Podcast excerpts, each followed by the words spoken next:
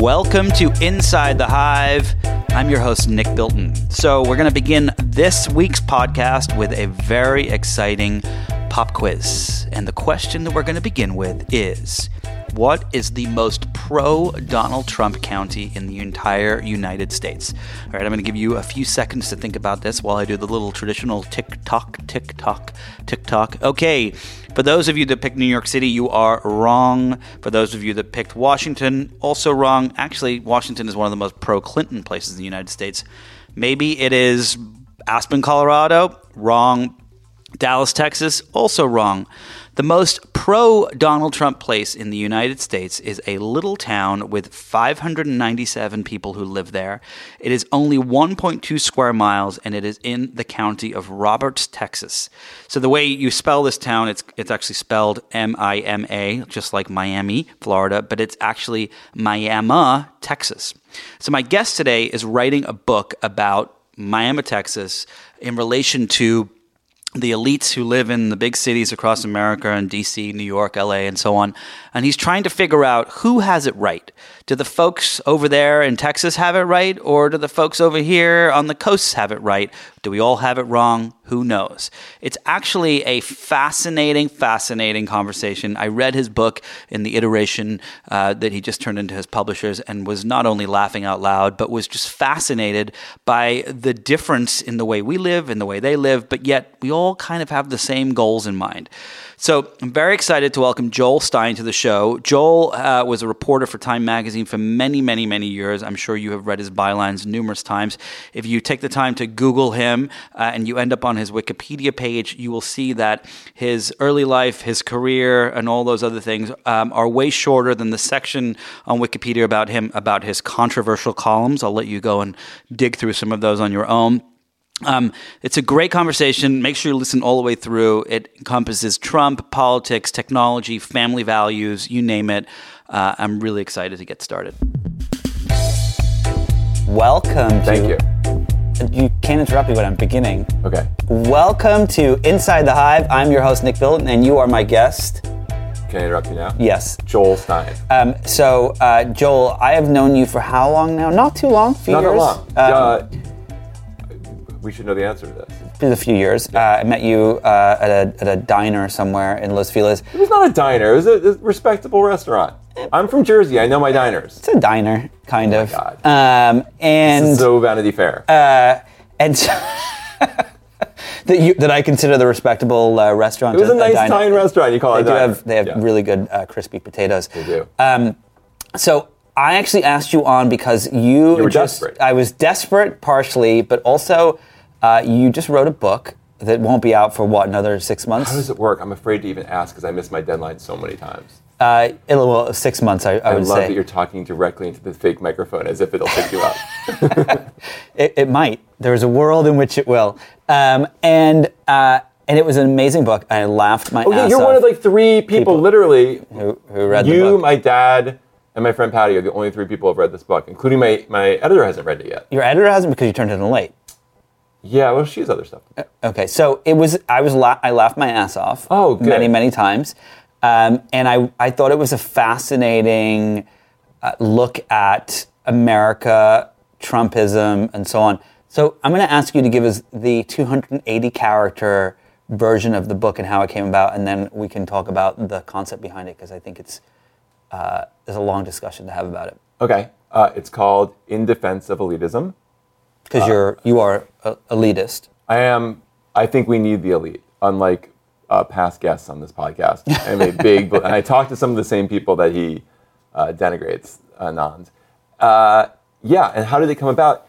You know, I think I, fir- I wrote up some columns in Time Magazine, which were edited by uh, Radhika, who's now the editor of Vanity Fair. Heard of it. Uh, and we kind of wrote, I wrote these columns that defended elitism. I think the first time I got really upset was, for some reason I was watching the Today Show. I, I need, as an elitist, I need an excuse for that. Let's say I was like in a green room somewhere waiting to go on. Of course, because that's yeah. the only place elites watch television is in green rooms. Especially the Today Show, yes. right? Yes, yeah. And I remember Joe Biden, would, uh, Kagan had just been nominated. And Biden was on and Matt Lauer was saying to him, like, do we need another person who went to an Ivy League school on the Supreme Court? Uh, you know, another, I think Kagan went to Yale, like another Yale law school person. Like, shouldn't we have some some bigger representation, some more people from, from the real world? I just Like thought, Kavanaugh, who drinks beer. Who also went to Yale, yes, right? But still, okay, um, yes, true. Yeah, uh, and I, that upset me greatly. Because there should be people on the Supreme Court that didn't go to Yale and Harvard, or there shouldn't be? No, this is a highly specialized job. That uh, to have gone to like Yale Law School seems a reasonable expectation for these people. Okay, so let me throw this back at you. Yeah. Uh, where do you think I went to school? I used to know this. I think you went to... Um, Well, I don't want you on the Supreme Court is the bottom line. Okay, but still, okay, so I used to work at the New York Times. I work at yes. Vanity Fair. I've been, oh, I've, I know I've, this. I yeah. went. I, I was a oh, I know. Wait, wait, I know. Contributor you went to, like, on C N B C. Uh, pay, to the school in New York where you do design. Like, yeah, um, I went to an art school, and I got yes. kicked out of art school. Yes. I can't, I literally, and then I ended up teaching at N Y U for a couple of years, and, and I couldn't actually take classes at N Y U because I didn't have a degree, an undergraduate degree, but they allowed me to teach because of, of what I had done for for a living for so long. And so... I don't know if I agree. You think that, you should be on the Supreme Court? I think that if you are successful and good at what you are, what you do, you should be able to do whatever it is that you want to do. If you're successful and good at what you do, you should be able to do that thing. Yes. Right. But I shouldn't have had to have gone to Yale or Harvard to do that thing. No, what you do does not require you to go to Yale or Harvard. You're sitting in front of a fake microphone, drinking whiskey, and talking to me. Like, you're okay, more than qualified. But, but, okay, but if you go to the newsroom at the New York Times, the majority of the people there have gone to uh, journalism school, I, Ivy, Ivy League schools. Does that mean that's the you know top paper in the nation? Does that mean that everyone who works there? I mean, that was a thing in the past. I never would have been able to get a job at the New York Times. Uh, two, three decades ago, because you had to have gone up that route. Well, before Watergate, probably very few people had gone to Ivy League schools. The New York Times, is that right? No, I think that before, I would say before Bill Clinton era, around then, anyone who worked in that paper had gone to, had gone to Columbia, had, you, you know, a, and and now they don't necessarily give what a shit. What switched there? I think that what switched is, I think, I my personal opinion is, and I'm not a professional, Uh, because I went to art school and got kicked out. But my personal opinion is is that you you see you see industries where um, the richest people in the world, and that's not a barometer for what is successful, but where the richest people in the world, starting with Microsoft and Bill Gates, dropped out of school, um, dropped out of of college, Harvard. Yeah, well, but dropped out and dropped out of and, and Mark Zuckerberg and all these of people. Harvard. Literally, you keep naming people who went to Harvard, but go on. Okay, but I think that it became clear that you didn't need to have that degree, that little piece of paper, to be successful, A, A, and B, I think that the speed with which things have changed um, in society uh, are, a, are, are a result of the speed of technology. So um, if you go to a four-year school uh, to go and get a degree in computer engineering, Uh, to start the next Facebook or whatever, four years, when you get out, like the programming languages you use are going to be changed. The, every every aspect of it is, is changed, and I think that that's why it it justified dropping out to start a tech company, and I think that the that it has reverberated into other industries. And therefore, a lot of people at the New York Times now, because of that Not change. Not just the New York Times, but I think like lots of places, they don't have degrees or need the degree that they once had to get into those industries. But- My defense of elitism isn't about, like, college degrees necessarily. It's about having some kind of expertise for what you were going to do. Okay, and so there's let... a populist revolt that argues that you can just do things from your gut without any knowledge or expertise that I have a problem with. Like Donald Trump. Like Donald Trump. Okay, so no, let's get... Yes, very so, much. So, you, so for your book, you went to...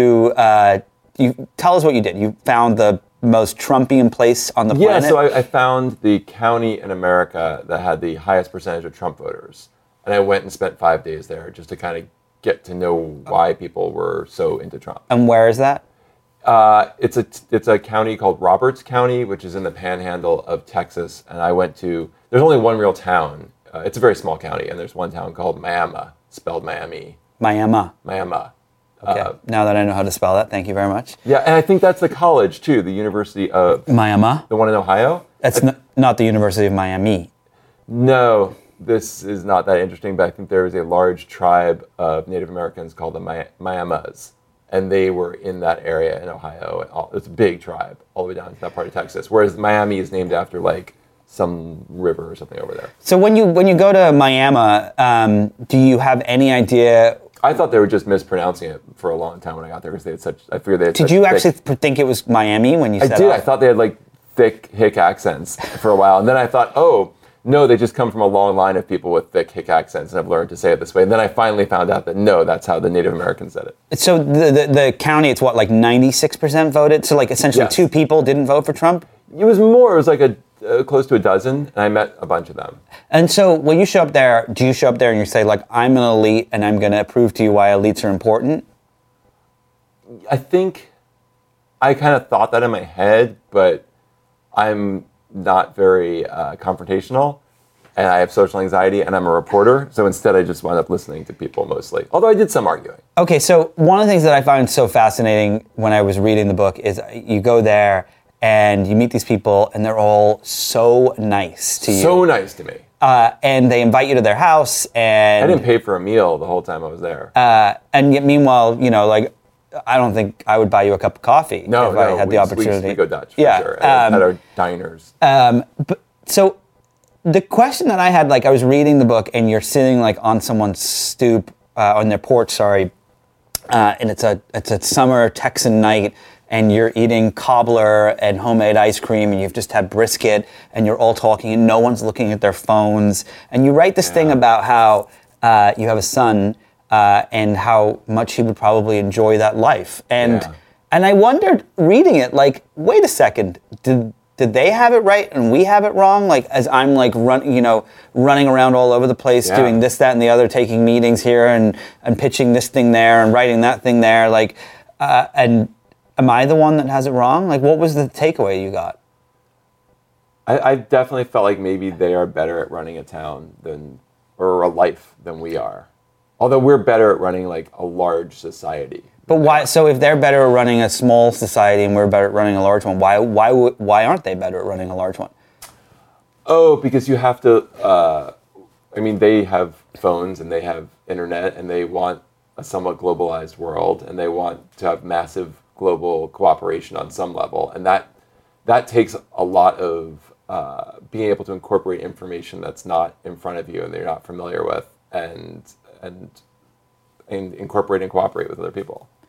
That's the main difference is just the mass amount of obs- knowledge that you need that's not right in front of you to, to operate a large, complicated society.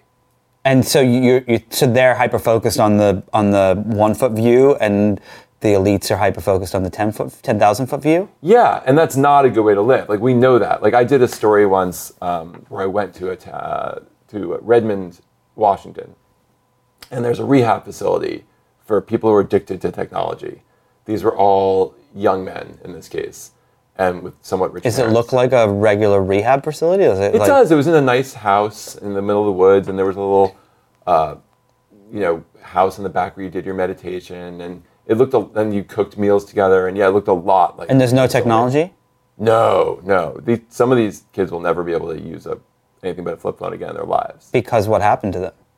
It was dramatic. Like, it seems like a joke to be addicted to technology, but, like, I mean, some of the, like, one of these guys I know was playing, it was all basically video games, because I thought it was going to be porn or that's Twitter. Where I, that's where my head went, porn. I was Yeah, no, it yeah. turns out that, uh, uh, I guess due to refractory periods, there's only so much porn you can watch in a given day that'll it'll mess up your life, don't get me wrong, but not to the degree which video games can mess up your life. Got it. Because you can play, I'm going to pick the wrong games because I don't play video games, like World of Warcraft. I went, or, that's where I was at, right? World of Warcraft. I, I maybe, well, probably, I, may I think Quake, century, I or maybe, know. Or like uh, the, Tom Clancy's Shoot 'em Up. I, see, I saw ads for like Red Dawn. Red Dawn. So anyway, those things give you... Um, all the things that the real world, the positive feedback you can get from doing real world thing, you get a simulacrum from from these kind of video games, which is like you are social, you're interacting with other people, you do acquire skills that you move up in levels.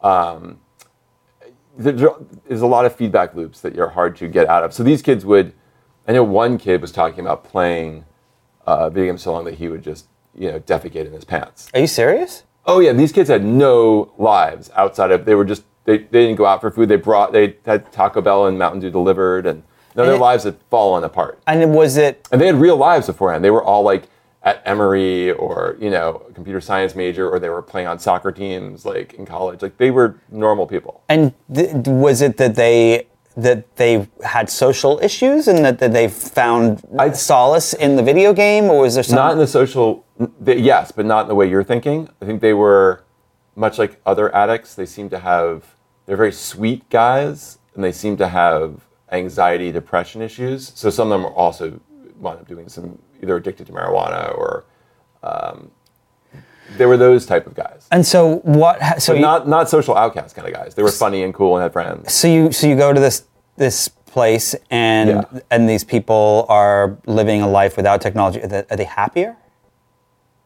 Well, it's really hard for them because like literally looking making eye contact was hard for them in the first week or two.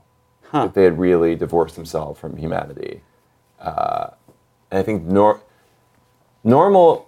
social interactions in person are somewhat confrontational, and I think that's. I feel conf- confronted right now. I did when, when you were bringing up where you went to college, like that. That's that, I backed down right away.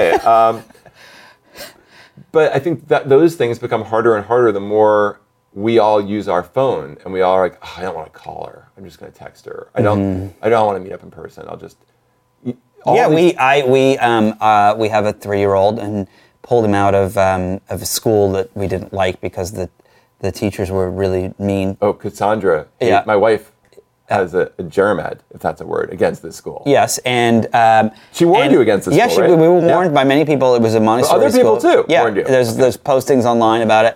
But we uh, they were really mean, like overly mean. Mm-hmm. And um, my poor... He, he was two and a half at the time. He would I would drive him to school, and he would rock back and forth in the backseat of the car, and he would be like, I'm just going for a little bit. I'm just going for oh, a little no. bit. It was so sad. But oh. I, I, the teacher was... the You know, the, the woman who ran the school was just like, well, it's just a transition. They're little adults. And you don't know anything when you're a first parent. Yeah. Your no, parent. You're... Oh. And I realize he's going to talk to his therapist about it years from now. No, no, um, no. They forget all this stuff. Oh, they do? Yeah. It doesn't... You, I haven't ruined it yet. No, the only stuff you talk to your therapist about is that short period of time, like, between...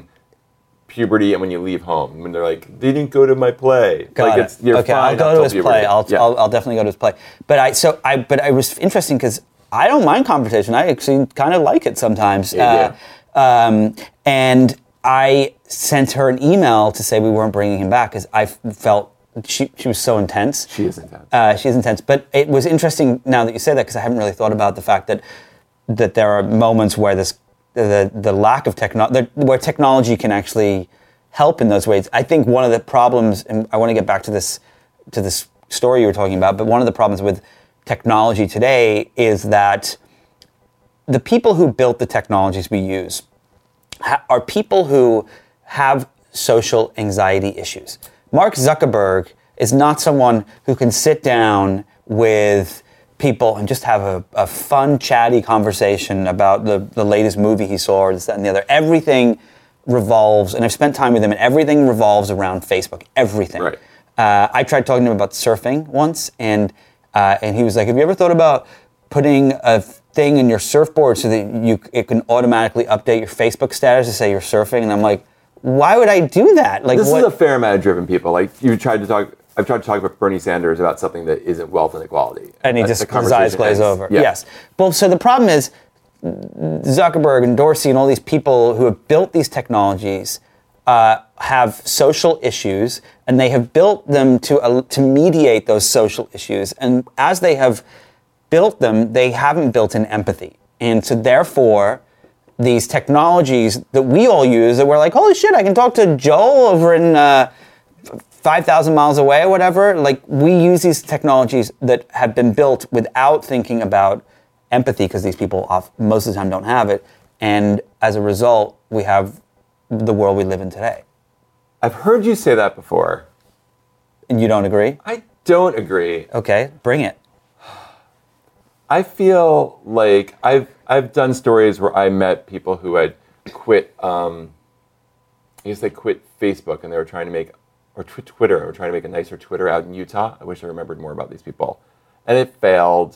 Um, and I feel like, as human beings, we want to escape our loneliness and our anxiety.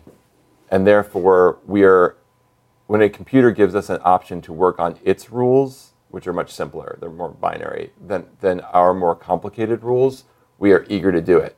So like, in, in like this is a Vanity Fair podcast, I'm going to talk about Infinite Jest right away. So in Infinite Jest, David Foster Wallace, it's in the future, and he invents some version of Skype. We've all, since we were kids, thought about some version of video teleconferencing. And what he finds out is no one really wants to do it, because you really have to pay attention in face-to-face conversations. And the good thing about the phone is you're kind of paying attention when you talk, and then someone else talks, and you're not really paying attention. And people like that more. And I think any technology that gives us the option of withdrawing is is preferable than having to like sit there in your own anxiety. And so I don't think, I think if the nicest, most social dude in the world or woman in the world had built Facebook, it would still come out like this. Like Twitter was always going to be this. There's no nice version of Twitter that exists. I, I I agree that there's no nice version of Twitter that exists, but I don't, would you say that society is better off because of Twitter and Facebook? You can't answer the question, can you? I, I don't think, look, I think society is better yes. off. You, you do think it is. But you have to think about it. I mean, you literally had to sit there. There's a lot of negatives, right? Yeah, but what, you have to if I say them. to you, do you think society is better off because of the invention of chocolate? You'd be like, fuck yeah. It's oh, be- oh, yeah. yeah. Well, like, or, sort of, right? Oh, there's come the on. Ne- there's no. A, there's don't a lot even, of, don't even there's argue a lot this of one. obesity in our country. I'm talking about dark chocolate with like salt on top and, you know, so caramel. You're out, out elitist thing I'm, on I'm every the turn. elite. Uh, um, the kind you get in the diner. The, the kind, kind of chocolate, you get in yeah. the diner when you... At the end. Uh, the petite four at the diner at the end. I get it. um, uh, cars, planes. There are bad things that happen with this. thirty-two, thirty-three, thirty-four thousand people die every year from car accidents yeah. in the United States, one point two million globally. But I would say society is better off because of cars. But when I look at social media, right. I would not say that that is the case. And I think that we didn't bin- build car... I mean, yeah, you cars... do create this, like, you go for a drive on a weekend, it's a nice antisocial experience that you, you know, but that the car, that's not what the car was built for. The car was built for a purpose. And I feel like social media and a lot of technologies we use today were not. They, they're not, they're not connecting us in a better way. Um, that's my, that's my. We're argument. Definitely not using them correct in a way. But that's because they weren't built correctly. It's like, it's like if you built a, a car that only went from like one place to the other place and the other place was an insane asylum. Like that would be the perfect analogy, I think. But a T V wasn't built to like lobotomize people, but that's what it no, did. No, but it was, it was captured for that, yeah. yeah. Yeah, so I don't know if people didn't... I mean, Twitter was built kind of randomly, right? Yeah, it was a total accident. Yeah, yes. so I don't know if... But it, Facebook, eh, Facebook was to get Mark Zuckerberg laid, but yeah. yes. Yeah. All inventions. In anyway, end. let's go back to this. I okay. want to go back to the house uh, with the people who were addicted to video games. Yeah, okay. Uh, and you were going to give us a large thought on this? Yeah. So it's, it's a question of how should we be living our lives? Yes. And and it's really what you're talking about about Facebook and Twitter is, yeah, we really are in a bad, all of us are in a bad situation that's pretty akin to what these people we're experiencing in rehab. Like, we're the people in Miami who Miami who weren't looking at their phones and really had a community and stopped by each other's houses and had dinner there and went to each other's porches and went to church together. Uh, all the stuff David Brooks talks about. Like, th- they did seem healthier.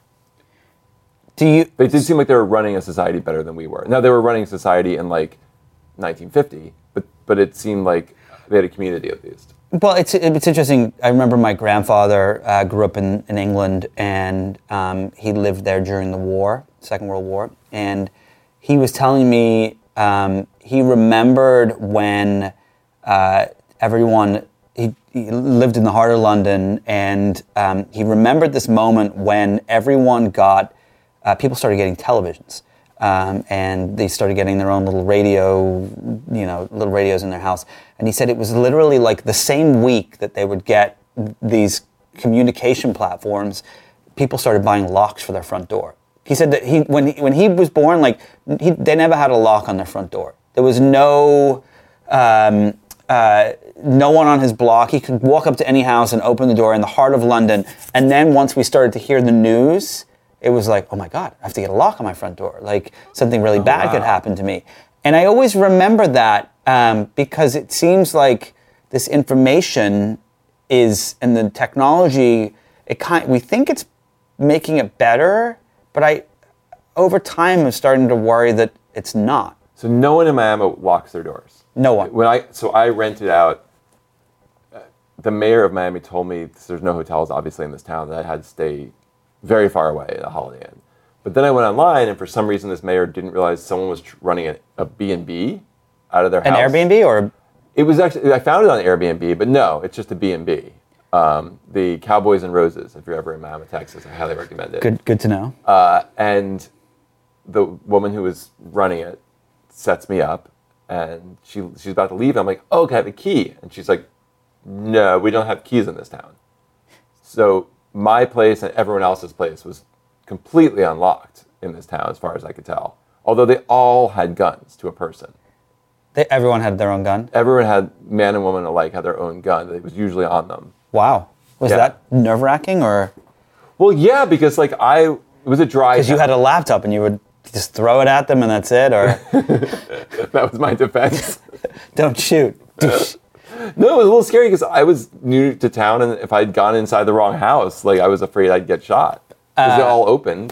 Um, okay, so putting aside the gun part, yeah. uh, it does sound like the more you say this, that that they they do kind of have it right. So here's the question. Do you think that it, the, they're voting for Trump, right? So the, yes. Um, the majority of them. Uh, are they doing it because they believe in the values that the Republicans espouse, or is it because they believe that they hate Hillary Clinton so much, or what is it? What is the thing that's driving them to do this? And do they regret it? They do not regret it. They don't like his tone. They don't really like him. To be honest, they were more Ted Cruz people. This was the heart of Texas. They're Baptists. They are very religious. But they don't... Look, they're in the middle of nowhere, and they feel like they have rules being made by Austin, Texas, about their lives from people who are nothing like them and know nothing about them, have never been to their town. Then they have rules being made in Washington, D C about their lives. Then they have entertainment that's being made in Los Angeles about, you know, that that that they're supposed to... They feel like the elites are basically running their entire lives without doing, without understanding them at all. And Trump made some attempt to, I mean, in the end, he's a middle finger to the elites, right? And he's just... Even though he is an elite. Well, I argue in the book that he's not. Because? Um, remember Bobo's in Paradise, which David Brooks wrote, where he defined, like... Remind me, I forget. Oh, uh, he wrote this book, I think in late nineties, maybe two thousand, about kind of the new the new elite, the new Brooklynites, the meritocracy that sent people to these colleges, and then they moved into these like parts of Silver Lake or Los Feliz and be you know lived these certain kind of lives with a third wave coffee. He listed things that peop, that Bobos hate that will never be respectable to the elites, and uh, the there were twelve of them. The twelfth was Hooters, and the first was Donald Trump. Hmm. So Donald Trump was always anathema to the elite, and he, I mean, he is what, you, obviously everyone says this, he's what, if you are not part of that class, what you ima- what you would do if you had money. Yeah, like, he's you the, the... K F C with, you know, on your plane with your hot wife. Yeah, it's like, what's what's the saying of, um, he is the rich, he's the poor person's idea of what it meant, what it would like to be right. rich. But more than that, so I get into the book is something I call the boat elite, which are different than the people, you and I elite, which is this guy... Wait, am I one of, am I... One of am I on the same level, even though I didn't go to Stanford? Yeah, yeah, you, we let you in oh, later. Oh, thank you yeah, so you much. I didn't to, get the letter. Yeah. Oh, you got the letter. You got it from the New York Times. You got it from Vanity Fair. You got the letter many times. You got the letter from Johnny Walker. Yeah. Uh, this guy Pareto, who you may know from the eighty twenty theory, which is that twenty percent of your sales force brings in eighty percent of your mm-hmm. work. He has this theory that twenty percent of the people, it basically comes from twenty percent of the people own eighty percent of the land. Mm-hmm. Uh, and that seems to be true as Piketty kind of proves throughout time. But he also, this other book he wrote, it was an essay in nineteen oh one called The Circulation of the Elites. And his theory was, there's, and it's Nietzsche's theory too, there's two elites fighting each other at all time. Like Nietzsche would probably say the sheep and the wolves. right? It's the, the intellectual elite who claims there's morality and that, that you have to live a certain way so that their weak asses can control things, which is us. Yeah. And then there's the nationalist, rugged, by force, by money elite, which I think is what Trump is. And I think we, we're looking at possibly making a switch now around the world between these two kinds of elite. And I'm very, very scared about that because that never works out well. What, so what do you what do you think the worst case scenario is for that? Because I love going straight to the dystopian, so let's just go. You do. Oh my God. You think everything is dystopic. Well, you do. I'm not with you on the the disappearance of jobs and all that stuff. You don't think so? I do not think so. Oh my God. Climate change? We're... It, I mean, we could burn to death by the end of this episode. I mean, it's. That's I mean, true. We wouldn't even know it's yeah. happening. Uh, no, we get a tweet. We. It was on, it I totally deleted on our Facebook feed. I, I deleted Twitter from my phone. Uh, Did you really? Yeah, I just. So Everyone I know who's done that is happy about it. Oh yeah, I'm so much happier. Yeah, yeah. Um, uh, I actually officially did it just this week. Really? Um, I, mean, I, I had done it a while ago. I took a little break, and then I and then I um, I reinstalled it, and uh, uh, just this last week, some people were giving me a hard time about something I'd written, and I was like, you know what? I don't need this. No. And I just deleted it. And I feel better. It is amazing how much, like if I've written columns before that people hated. People have hated a lot of your columns. They really have. I've they, looked it up. They were usually right. Yeah. But it's amazing how upsetting that is, first of all.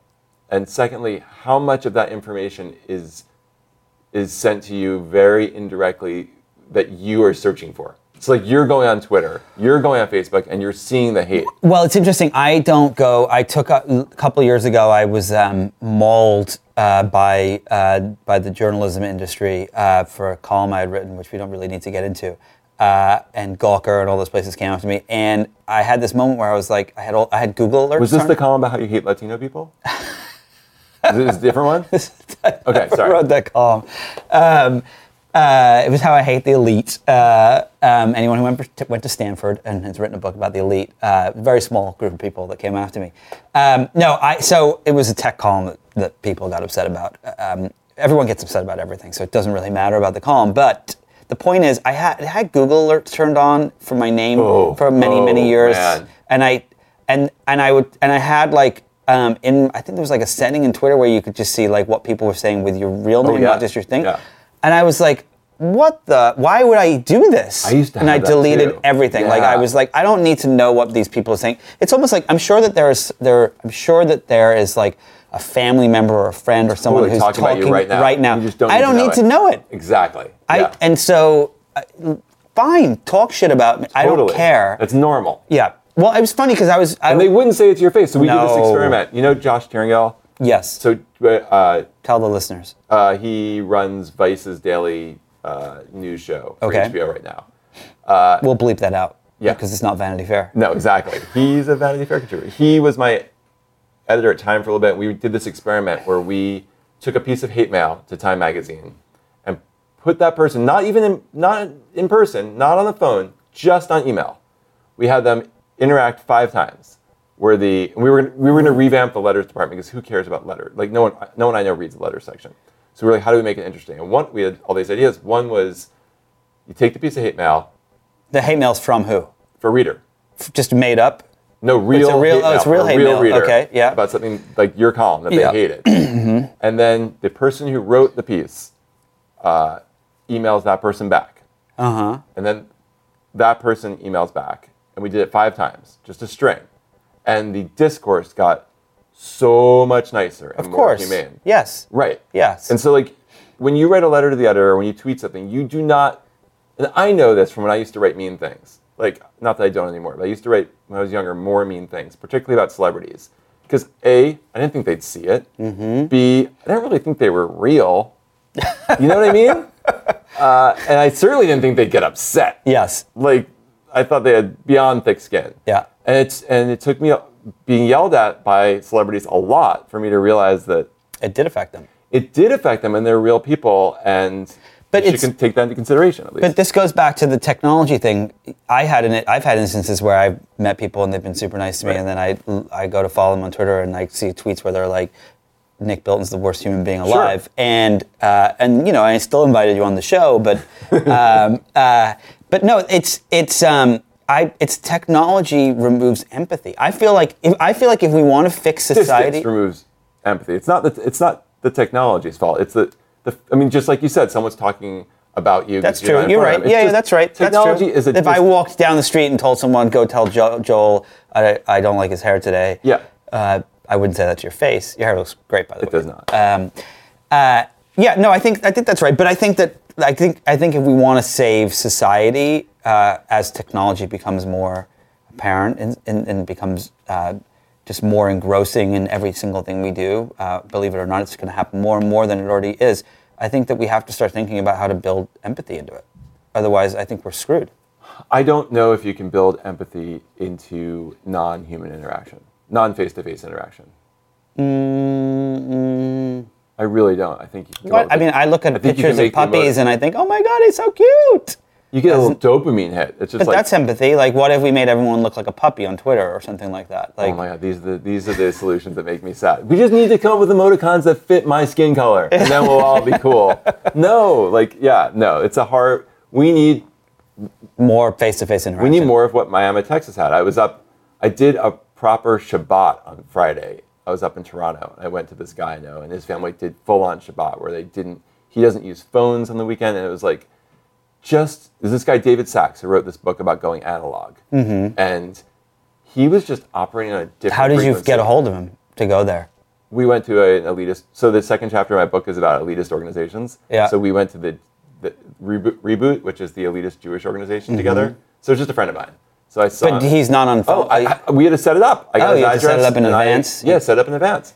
Uh, and so I showed up at his house in advance, uh, and we hung out. And and you did you bring your phone, or did you leave it in the car? Or? I brought my phone. I didn't take it out. Got it. No one did. And I wasn't really tempted to, and other people aren't. Like, that's this, when you're at dinner with someone and they take out their phone, it's like an excuse for you to take out your phone. So, you, so okay, so so bringing this back together yes. f- with, with Miami, is the solution that, because I do agree, when you when you know when you speak to someone face to face who has said something not nice about you right. on, online or through a letter or whatever, um, I, I do it so once in a while. Like I will respond because I get I get angry. Oh, that's bad. Uh, no, no, I don't. I don't. I don't respond on social media, but I get. Um, Sometimes I get like angry, nasty emails, yeah, and no. I respond. Oh no. No, I've, no, it's okay. It works though. I um, I sometimes respond.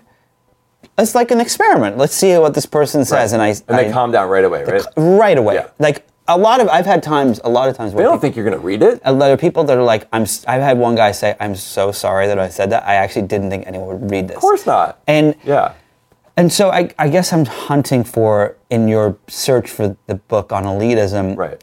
The, is the solution that we get rid of technology? Is it the solution that we Look, that we that we do like? You know how, like, uh, when we were kids, they had, um, you would have the exchange student that would come, like, from France, yes. and, and they yeah. would stay in your house, and then you would go to their house and stay in their house for a month or whatever. It's a solution that we, like, have, you know, we all go stay, spend time in Miami, Texas, and so then they no, come into L A, no. or... I, I, we, because technology has become such a huge thing. Yes. You in, for you in particular, because you covered it, but for all of us, it's become the thing we think about, how we think society has changed. I think that is not what's going on. I don't think Trumpism, populism, is a is mostly a technology issue. I think that's... You don't think it is? Not at all. What is it? You have these waves um, of populism that grip the world. You know, this this is... What's happening now, it seems very akin to what happened before World War One. Not that it's necessarily going to go that far, but it, we're directionally headed in that way. And... People react to change. Like, people forget there's massive change in the world that is not technology based. I mean, there are ideas that occur. Like the Enlightenment, sure, the printing press leads to the Enlightenment in some ways, but in some other ways, it's an idea.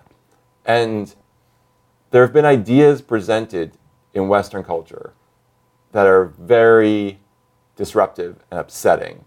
And globalism, feminism, diversity, There, there's a reaction to this. The amount of people who are upset about political correctness is everyone except the eight percent of society who are progressives that we know. Like, people are reacting to an idea violently. Yes. I I completely... People are getting tribal. Yes. Yeah. And so how does it play out? Do we... Cause, because wasn't it that prior to World War One, it was the response... To, it, fascism was actually a response to this similar things, right? Yeah, I don't know how it played out. So there's an argument like the Mooch made, which I, I've thought about a lot since the election. He made it on your show that like McCarthyism burns out. People get sick of this, mm-hmm. right? But then there's another version where like it doesn't burn out and Pol Pot takes control. You know, th- I don't know how it turns out. And is that what that's what worries you the most? Yeah, that you're gonna have this changing of the guard to like full on nationalist populist revolt, and and we're gonna go. We're, the Dark Ages lasted a long time, right? Well, like, things things are things happen quicker today, though. I guess, but like, I don't know. The Cultural Revolution set China back quite a bit, like. The, Cambodia is not back to where it was. Like, no, things don't, things take a long time. You can destroy things very quickly. Uh, do you think we're destroying things right now? We're one hundred percent destroying. I mean, the, the Michael Lewis kind of like, what's going on in the executive branch kind of way? Yeah. Yeah. Yeah, for okay, sure. Okay, so I was in D C. We have people who don't know what they're doing running departments that we, you and I don't understand, right? We just know that there's pe- there are people like us running things they shouldn't be running. But okay, so if you look at the um, if you look at the results of the midterms from uh, this year, the response, the blue wave, was it's actually bigger than people realize because of all the gerrymandering. Um, the response to Trumpism uh, after Obama won, uh, the response to those midterms. Uh, was that forty-five percent of um, uh, Republicans came out to vote in the midterms. Um, the folks that vote, uh, um, people that registered to vote, the and that was a and that was a huge response to Obama. Like they, there was people were, were pissed off, and there was a lot of angry people on the right, and so on and so forth. If you look at the response to Trumpism and Trump, it was sixty percent. Um, uh, that voted of Democrats, of Democrats. Vote? Like, and it's like an it's How an come astounding they flipped like sixty something seats, and the Democrats flipped because of gerrymandering. Because the Republicans okay. are way better at right. politics than the, the Democrats are, um, and and so it seems like or you know, just control more territory. Uh, I think a lot of it is. I mean, when you really look at the numbers, it's. I mean, it's kind of amazing. And look, also like look what happened in Georgia. Brian Kemp. Completely cheated to win the election. You know, look at what happened in Florida. The Republicans were crying uh, that it was, you know, but they, they did win. They, like, yes, well, yeah. I if you actually count the votes in Broward County, who knows? Like, if if you know, and look at Texas. There was instances where people were voting for Beto, and but this uh, is the kind of liberal like. I'm not saying. Thinking, like, I'm not saying that. No, no, no. I'm not if saying people really didn't like nationalism and populism, like the way that I am afraid of Trump. And I'm not talking about like Republicans, Democrats. I'm talking about populism and and incompetence and inexperience. If people were reacting to that like I am, we wouldn't have to debate about like what Brian Kemp did. There'd be a massive reaction to this. Well, but I also think that there's a, a large number of people in this country. You know, ninety-one million people didn't vote during the Trump election. Yeah, but there's a lot of people, and this is the argument in my book, that there's a lot of people who just want to give a middle finger to people like us because we are so smug and so superior. And we're already, we were about to walk down a conversation where, like, these people got tricked. These people were gerrymandered. No, no, like, I don't think they, they got tricked. I yeah. just think that they're, I just think it's politics and that the and the Democrats are really bad at politics. But they're ba- bad at politics, like, the subtext of that is, like, people really agree with us, right? And they're just good at gerrymandering and they're good at politics. And there's a superiority and a smugness to this that people hate. And to political correctness. Like, they think of political correctness the way that, like, Um, I think of like knowing the left and bank, uh, right banks of Bordeaux. Like it's another way to take my cultural superiority and be like, no, we call them they. It's, tra- it's trans people, not they're not trans. Like it, it, they, the reaction to that is so intense to our cultural superiority that they will do. Any, they will elect Trump just to flip us off. Okay, but so here's the question: if the for the ninety-one million people that didn't vote because they think like go. Screw yourself, yeah. elites. Why haven't they risen up and said, hey, let's let's try a different way? We don't want them to rise up. I, I'm afraid of those people voting. Like, that's my elitism. Like, I think they're the people who want to get rid of me, but, like, their hatred of people in power is so inchoate that they just want to vote against everybody, Trump included. Like, I, I fear that they're even more against me than the people who, who voted against. All right, so so it, so to come back to the book, and then I have some other questions for you that are unrelated to this. Uh, to come back to the book, what's the what's the aha thing that you got out of this? Is it that that Trump is Trump's people are right? Is it that I guess there are two aha things. Once, one is like the people who support Trump uh, don't, for the most, the majority of them, don't want to roll us quite as far back as I feared. I'm a little less afraid of them. They want to roll us back to like the eighties, not, not like... The eighties were pretty fun. I mean, bad architecture. Yeah. But they, fun. They, they feel, it, there's a real disempowerment of where white... So people feel power relationally. They they don't white white people don't feel like, yeah, we're still running things. They feel like we're running things less than we used to. Like that's how you feel power. It's like speed. Mm-hmm. You just feel the acceleration or deceleration. And so they really feel like things are being taken from them and they're not wrong. So um, one, they don't want to roll us back as far as I feared. They don't want to roll us back to like nineteen forty. They don't want like uh, you know, two water fountains. Yeah. So that was comforting on some level. And B, I definitely came, I came to defend elites just as much, and expertise specifically, just as much as I did before. But I really think the superiority and the smugness will not just hold us back, but defines us and needs to be fixed. And it defines us in what way? It's It makes but, us... But wait, but you just... We started this off by you saying that I would have yes. to have gone to Yale or Harvard to get on the Supreme Court. That I still believe, but you don't have to be smug about it. But how how can you say that without being smug? I can say it in a way that's just like... That's like me saying that the restaurant we went to was a diner. It's like... It, it is, but it's like saying, look, I don't want someone working on my car unless, they've a tra- unless they're a trained mechanic. Like it's, it's just saying that there is expertise, and, and we need people with expertise to run different things. But we don't need to like tell people that they're racist and they don't get it and they, they're not voting for their own economic interests. And we we don't need to act so we don't need to bring up David Foster Wallace immediately in the podcast. Like we don't need to act s- like such dicks. Uh, I get it. I think yeah, that's a and very I think, good point. I think so what, how I, is it, how does what that... our liberal friends are doing, both on Twitter and in real life, yes. about calling everyone like a Yes. A, I I mean honestly yeah, like horrifying. I I think that um, Uh, there people are... were upset and we're blaming, and they voted in anger for something that's horrible, and we're blaming them for being upset. Yeah, I um, I completely agree with that. I think political correctness, uh, I actually one thousand percent agree with people being upset about it. I don't think that like... And there's also just, we're going through a great change in society in many ways, and some of that is just going to be painful. And we're going to have some of this back and forth, and hopefully it works out, and we should make sure it works out. But there, there's a huge sea change going on.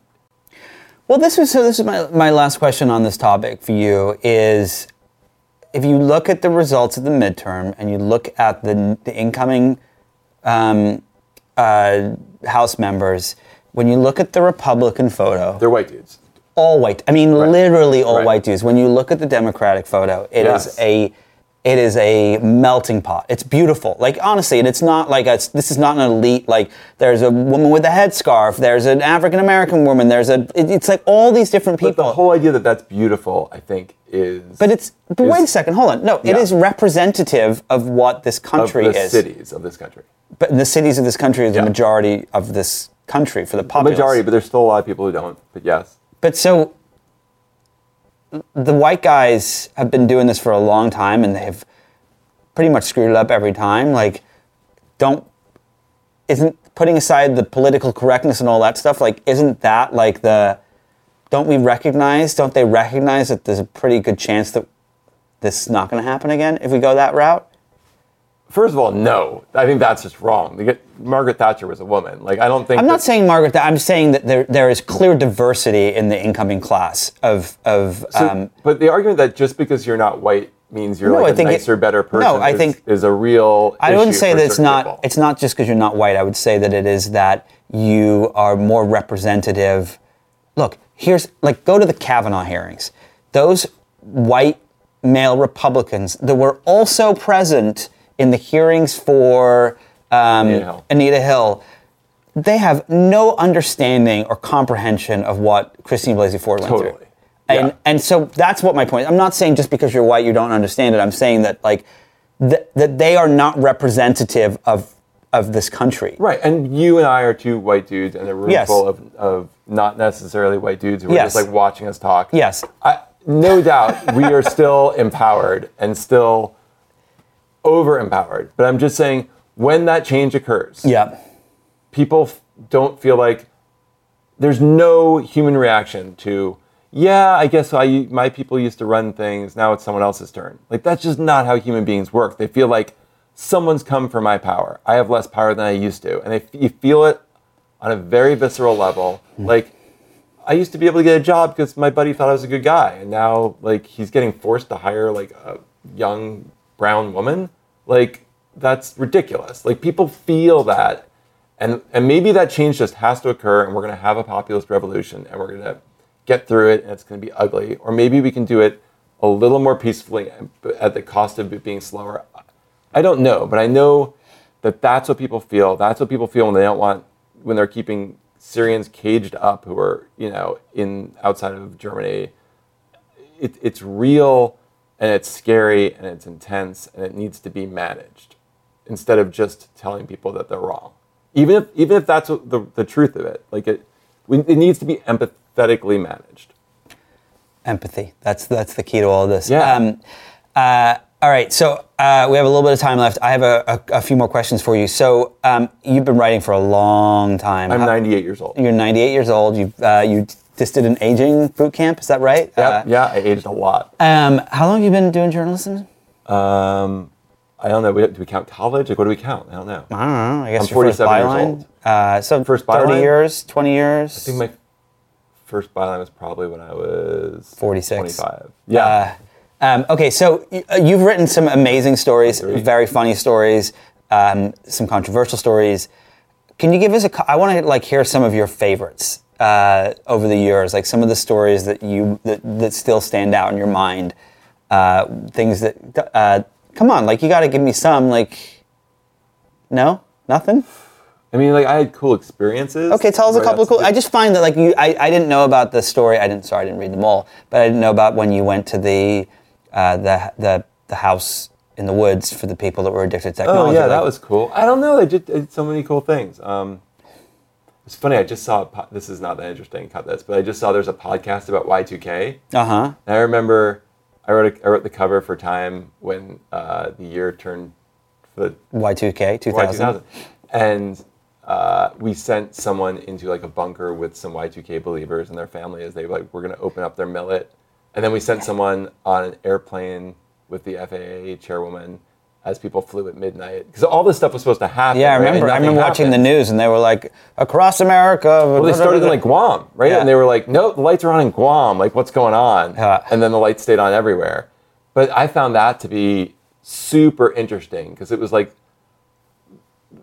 it was about technology, it was about cults in a weird way, it was about people believing, wanting to believe in the end of the world, and then when it didn't happen, seeing the psychology of how people readjusted, and how quickly people readjusted to like, oh well, now we'll just have millet for dinner a lot. Like, it was amazing, like that was interesting to me. And then just like, I guess that was back when Time Magazine was still operating in its nineteen fifties format, so I... Is that when they, is it true that they used to come through the halls on like deadline day and like carve turkey and stuff in front of you and serve wine and? So there was a, I got there a couple years after the bar cart stopped. They would just give you a bunch of booze on Friday nights in your office and you could Mad Men style make stuff. But we did have a, there was a guy who cooked dinner for us. Um, in the office? Thursday, Friday, Wednesday, Thursday, Friday, I think, um, in the office. But we walked up with our tray and then brought it back. Oh, you had to walk up. You did have to walk up. This guy, Chris, he was great. Uh, yeah, we were treated really well. But it was also the system was that people filed to me. So I had people from like twenty cities sending me at midnight, wherever they were, these, you know, thick files that I had to quickly read through in a couple hours and pound something out. So you, uh, they were sending fun. You their reporting and then you were... Yeah, yeah, and just like me taking I didn't really do any reporting at all. I just took all their information and tried to synthesize it. And that was just like a fun game, yeah. kind of, in a way. I don't know if I'd call it reporting. When you um, uh, when you think about this, to come back to this thing before, I know I said it was the last question, but I, I now brought this, this up, brought this to mind. When you think about the state of, of the country today, one of the things that I've, I've said quite a lot, and I truly do believe, even though I work in this industry, is that journalism is to blame in many respects. Like, I feel like it's become a parlor game almost, and um, How, what do you mean? Well, I feel like it's like I feel like that there are so many people out there who are more concerned with their byline than they are concerned with the truth. And and cable news is a perfect example. You know, like you got Sean Hannity and oh, right. and. Uh, On one side, I mean, uh, you've got um, uh, Tucker Carlson, who always looks like he's going to the bathroom. He's in my book. Yeah, yeah, I, yeah. Uh, um, and you've got, and then on the other side, I mean, you could go as far as in saying Rachel Maddow, and like she's got For her sure. viewpoint, but like Jim Acosta at C N N, who's like, he's so like, performative. It's, it's total theater, yeah, and it's taking away from like there's these big, big issues, and Trump has what he has done. Is just played into it just so perfectly, yeah. and like sets it all. And it's it. I don't necessarily. I don't feel like. Have you ever watched? Have you ever watched twenty-four hour news lately? It's like I, I don't, don't have feel, cable, but I. But my parents watch it, so I see it at their houses sometimes. I've seen it at airports, and I stopped. I mean, I, I stopped going on because I. Yeah, me too. I hadn't gone on in a while, and then right after the election, I went on like Don Lemon or something, and uh, I didn't realize it was now like because I don't have cable. I haven't had it for a long time. I didn't realize it was like. Eight people seventeen people, time, yeah. Instead of like, I was used to like two or three, which was still crazy. Um, uh, and there was there were seven of us, and, or five or six, and I didn't talk. And during the during the break, Don Lemon said in my ear, he's like, "Look, you know, if you don't interrupt, you're not going to get airtime." And I was like, "I'm cool with that." And I don't, I didn't say more than two words. Like I was like, "I'm not." But, fit okay, for this. But don't you think it was me you... and Michael Wolff? It was insanity. Uh, I, I've been on those same shows, and you're kind of looking around like it's the Brady Bunch, and you're just like, okay, these two people are going to argue, and I'm just going to wait for my five minutes to be up. But don't you it's think... the Brady Bunch, and they're all Cindy. Yes. Yeah. Don't you think that it's not helping? I don't know. There's I, such a little amount of it that is. I don't know... People are riled up, and I think they're not riled up by the media. I think people are just... The media's ri- helping rile. I don't know how much of it is just being reflected by the media. Also, like, when we talk about journalism, we're, what are we talking about? Like, I don't feel like people who are breaking important stories are doing it for the... are doing it mainly to get a byline or get attention. I, dis- I disagree. I think that there's so few people out there... Uh, so many publications that are doing it just for the that are doing it because they believe in it. I think that uh, I think that um, so many people are doing it because they want to be famous. Well, I mean, maybe I'm backing off of that because that's exactly why I started doing it. I mean, it is. I had uh, when I graduated college, I was trying to decide whether to try and write sitcoms or try and uh, continue because I had some cool internships in college and I wrote for the school paper. Yeah, I was like, oh, I think it'll be easier for me to get a magazine job. But I didn't want to report. I just wanted to write and get attention. And then I learned that I liked reporting. I didn't learn I liked reporting until years later when I was stuck in a writer's room and I missed it. I was like, all the cool things I did are from reporting. Do you still like getting attention? Yeah, yeah. I mean, less than I used to, but for sure. I, I, I like, I tried, I literally tried to be like, okay, if I just... I can just sneak by the radar on this one and maybe a few people will read it. Like, yeah. I think it's no, it's not that. It's more it's more that I, um, in the past, I would have enjoyed the incendiary bombs I would have thrown on social media. And now I'm just like, oh, God, that again? Well, social media, I don't, that kind of attention I don't really enjoy because it's, yeah. it's too fleeting even for me. Yeah. Because like it goes away in seconds. Like that's yeah. a dopamine hit. That I don't enjoy. But I do enjoy like I do enjoy like having people read my stuff and having access to places that I find interesting. I like, do. Like Y two K bunkers. Yeah. Um, all right, so uh so last question. All right. Uh, How many last questions are there? This I do quite a few of them. Okay. We might do another one it's after this. It's much more exciting when you say last question. Yeah, like, last question. Because I'm like, I'm going to stop listening to this podcast. I'm like, oh, just one more. I don't know who, anyone who's still listening. No one's made it the whole No one's. I actually wonder when I say the, the, the outro at the end, I'm like, thanks for listening. If you're next you week, idiot. And I'm like, and sometimes I'm like, why are you still listening? Uh, no one in this room. And my wife turns over and says, why did you say that at the end? Um, no, she's right. Uh, um, the I forgot the question. I literally. Last question. Oh, it was my last question. My last question was, do you think I like, that I do like you? Was that it? You did a good job today. Was that it? Uh, can you tweet my byline real quick for me? Um, no, here, here it is. Is what do you worry about most from all the all the stories you've done all over the years? You know, like climate change and. You're so dystopic. No, I'm t- I have to go there. I just have to do it. I have to know what, what it is that keeps you up at night. World? About the world. Is oh, it populism? Is it? No, it's the same thing that's kept me up since I was a little kid and read Nuclear War. What's in it for you? Okay. Like, yeah, climate change. That's a problem, but like, I think the way people are going down is from a nuclear. Really? War. For sure. What are you talking about? Nuclear war is so mundane compared to all the other ways that we I know, go but down. That's the way we're going down. For you, sure. You you need like seven people to press a button and like... Oh, I didn't okay, realize. What if, oh, what? I was wrong then. You need seven people? I thought no, it was you just need, six. You need okay. like two. No, but like there's biological warfare where right. they can release... Or there's... Uh, there's I, I, I heard recently... I had someone on the podcast like a year ago and I've been researching it more about how... In China, they they have no ethical quandaries about genetically modifying yeah, yeah, making human beings, flying pigs and stuff. They're ma- well, not yeah. only flying pigs, but they're making like a superior race of like of humans that will be able to like see four miles out and and um, and will be bigger and stronger I know, and I know. can and run. Truck drivers won't have jobs. I know it all. No, but, but don't, and you worry about nuclear bombs. What is this sure. like the Bay of Pigs? I mean, yeah, yeah. We that was as close as we've gotten to ending this planet. It was literally the Bay of Pigs, and it's just luck that it hasn't happened again. If you give people a gun, someone's going to shoot a gun, right? Yep, that happens in America. And if you're in Pakistan and you're moving your nuclear weapons around in the back of a van, like those, yes, that's how it's that's how it's going down. That's what I worry about. And then we have a guy. Who I don't think should be in charge of a decision about nuclear war. Like, I feel strongly about that. I feel very strongly about that. So that's, if I had to boil down my problem with with populism, whether it's here or Brazil or Hungary, like the country or or North Korea, like all these nationalist countries, which is probably every every country by the time this podcast airs, some of them have nuclear weapons. Yep. And you know, replay World War One with nuclear weapons, and it's not great. No, it's true. Well, World War, they had a lot of um, chemical weapons. And it, they did. It, it that wasn't great. It wasn't great. So many people were no. gassed and killed. Yeah. Like, didn't know what was going on. They just walked out of their trench, walked into, like, a, a cloud of fog cloud. and fell. Yeah. Yeah. Oh, well, should we end it on this note, or should we try to find something? We're going to drink, I thought. That's when you drink. I'm literally like, what can I ask that's not about people dying in a fog of...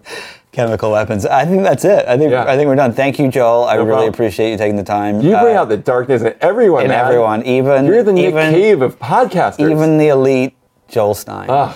Thanks. Thank you. Well, there you have it, folks.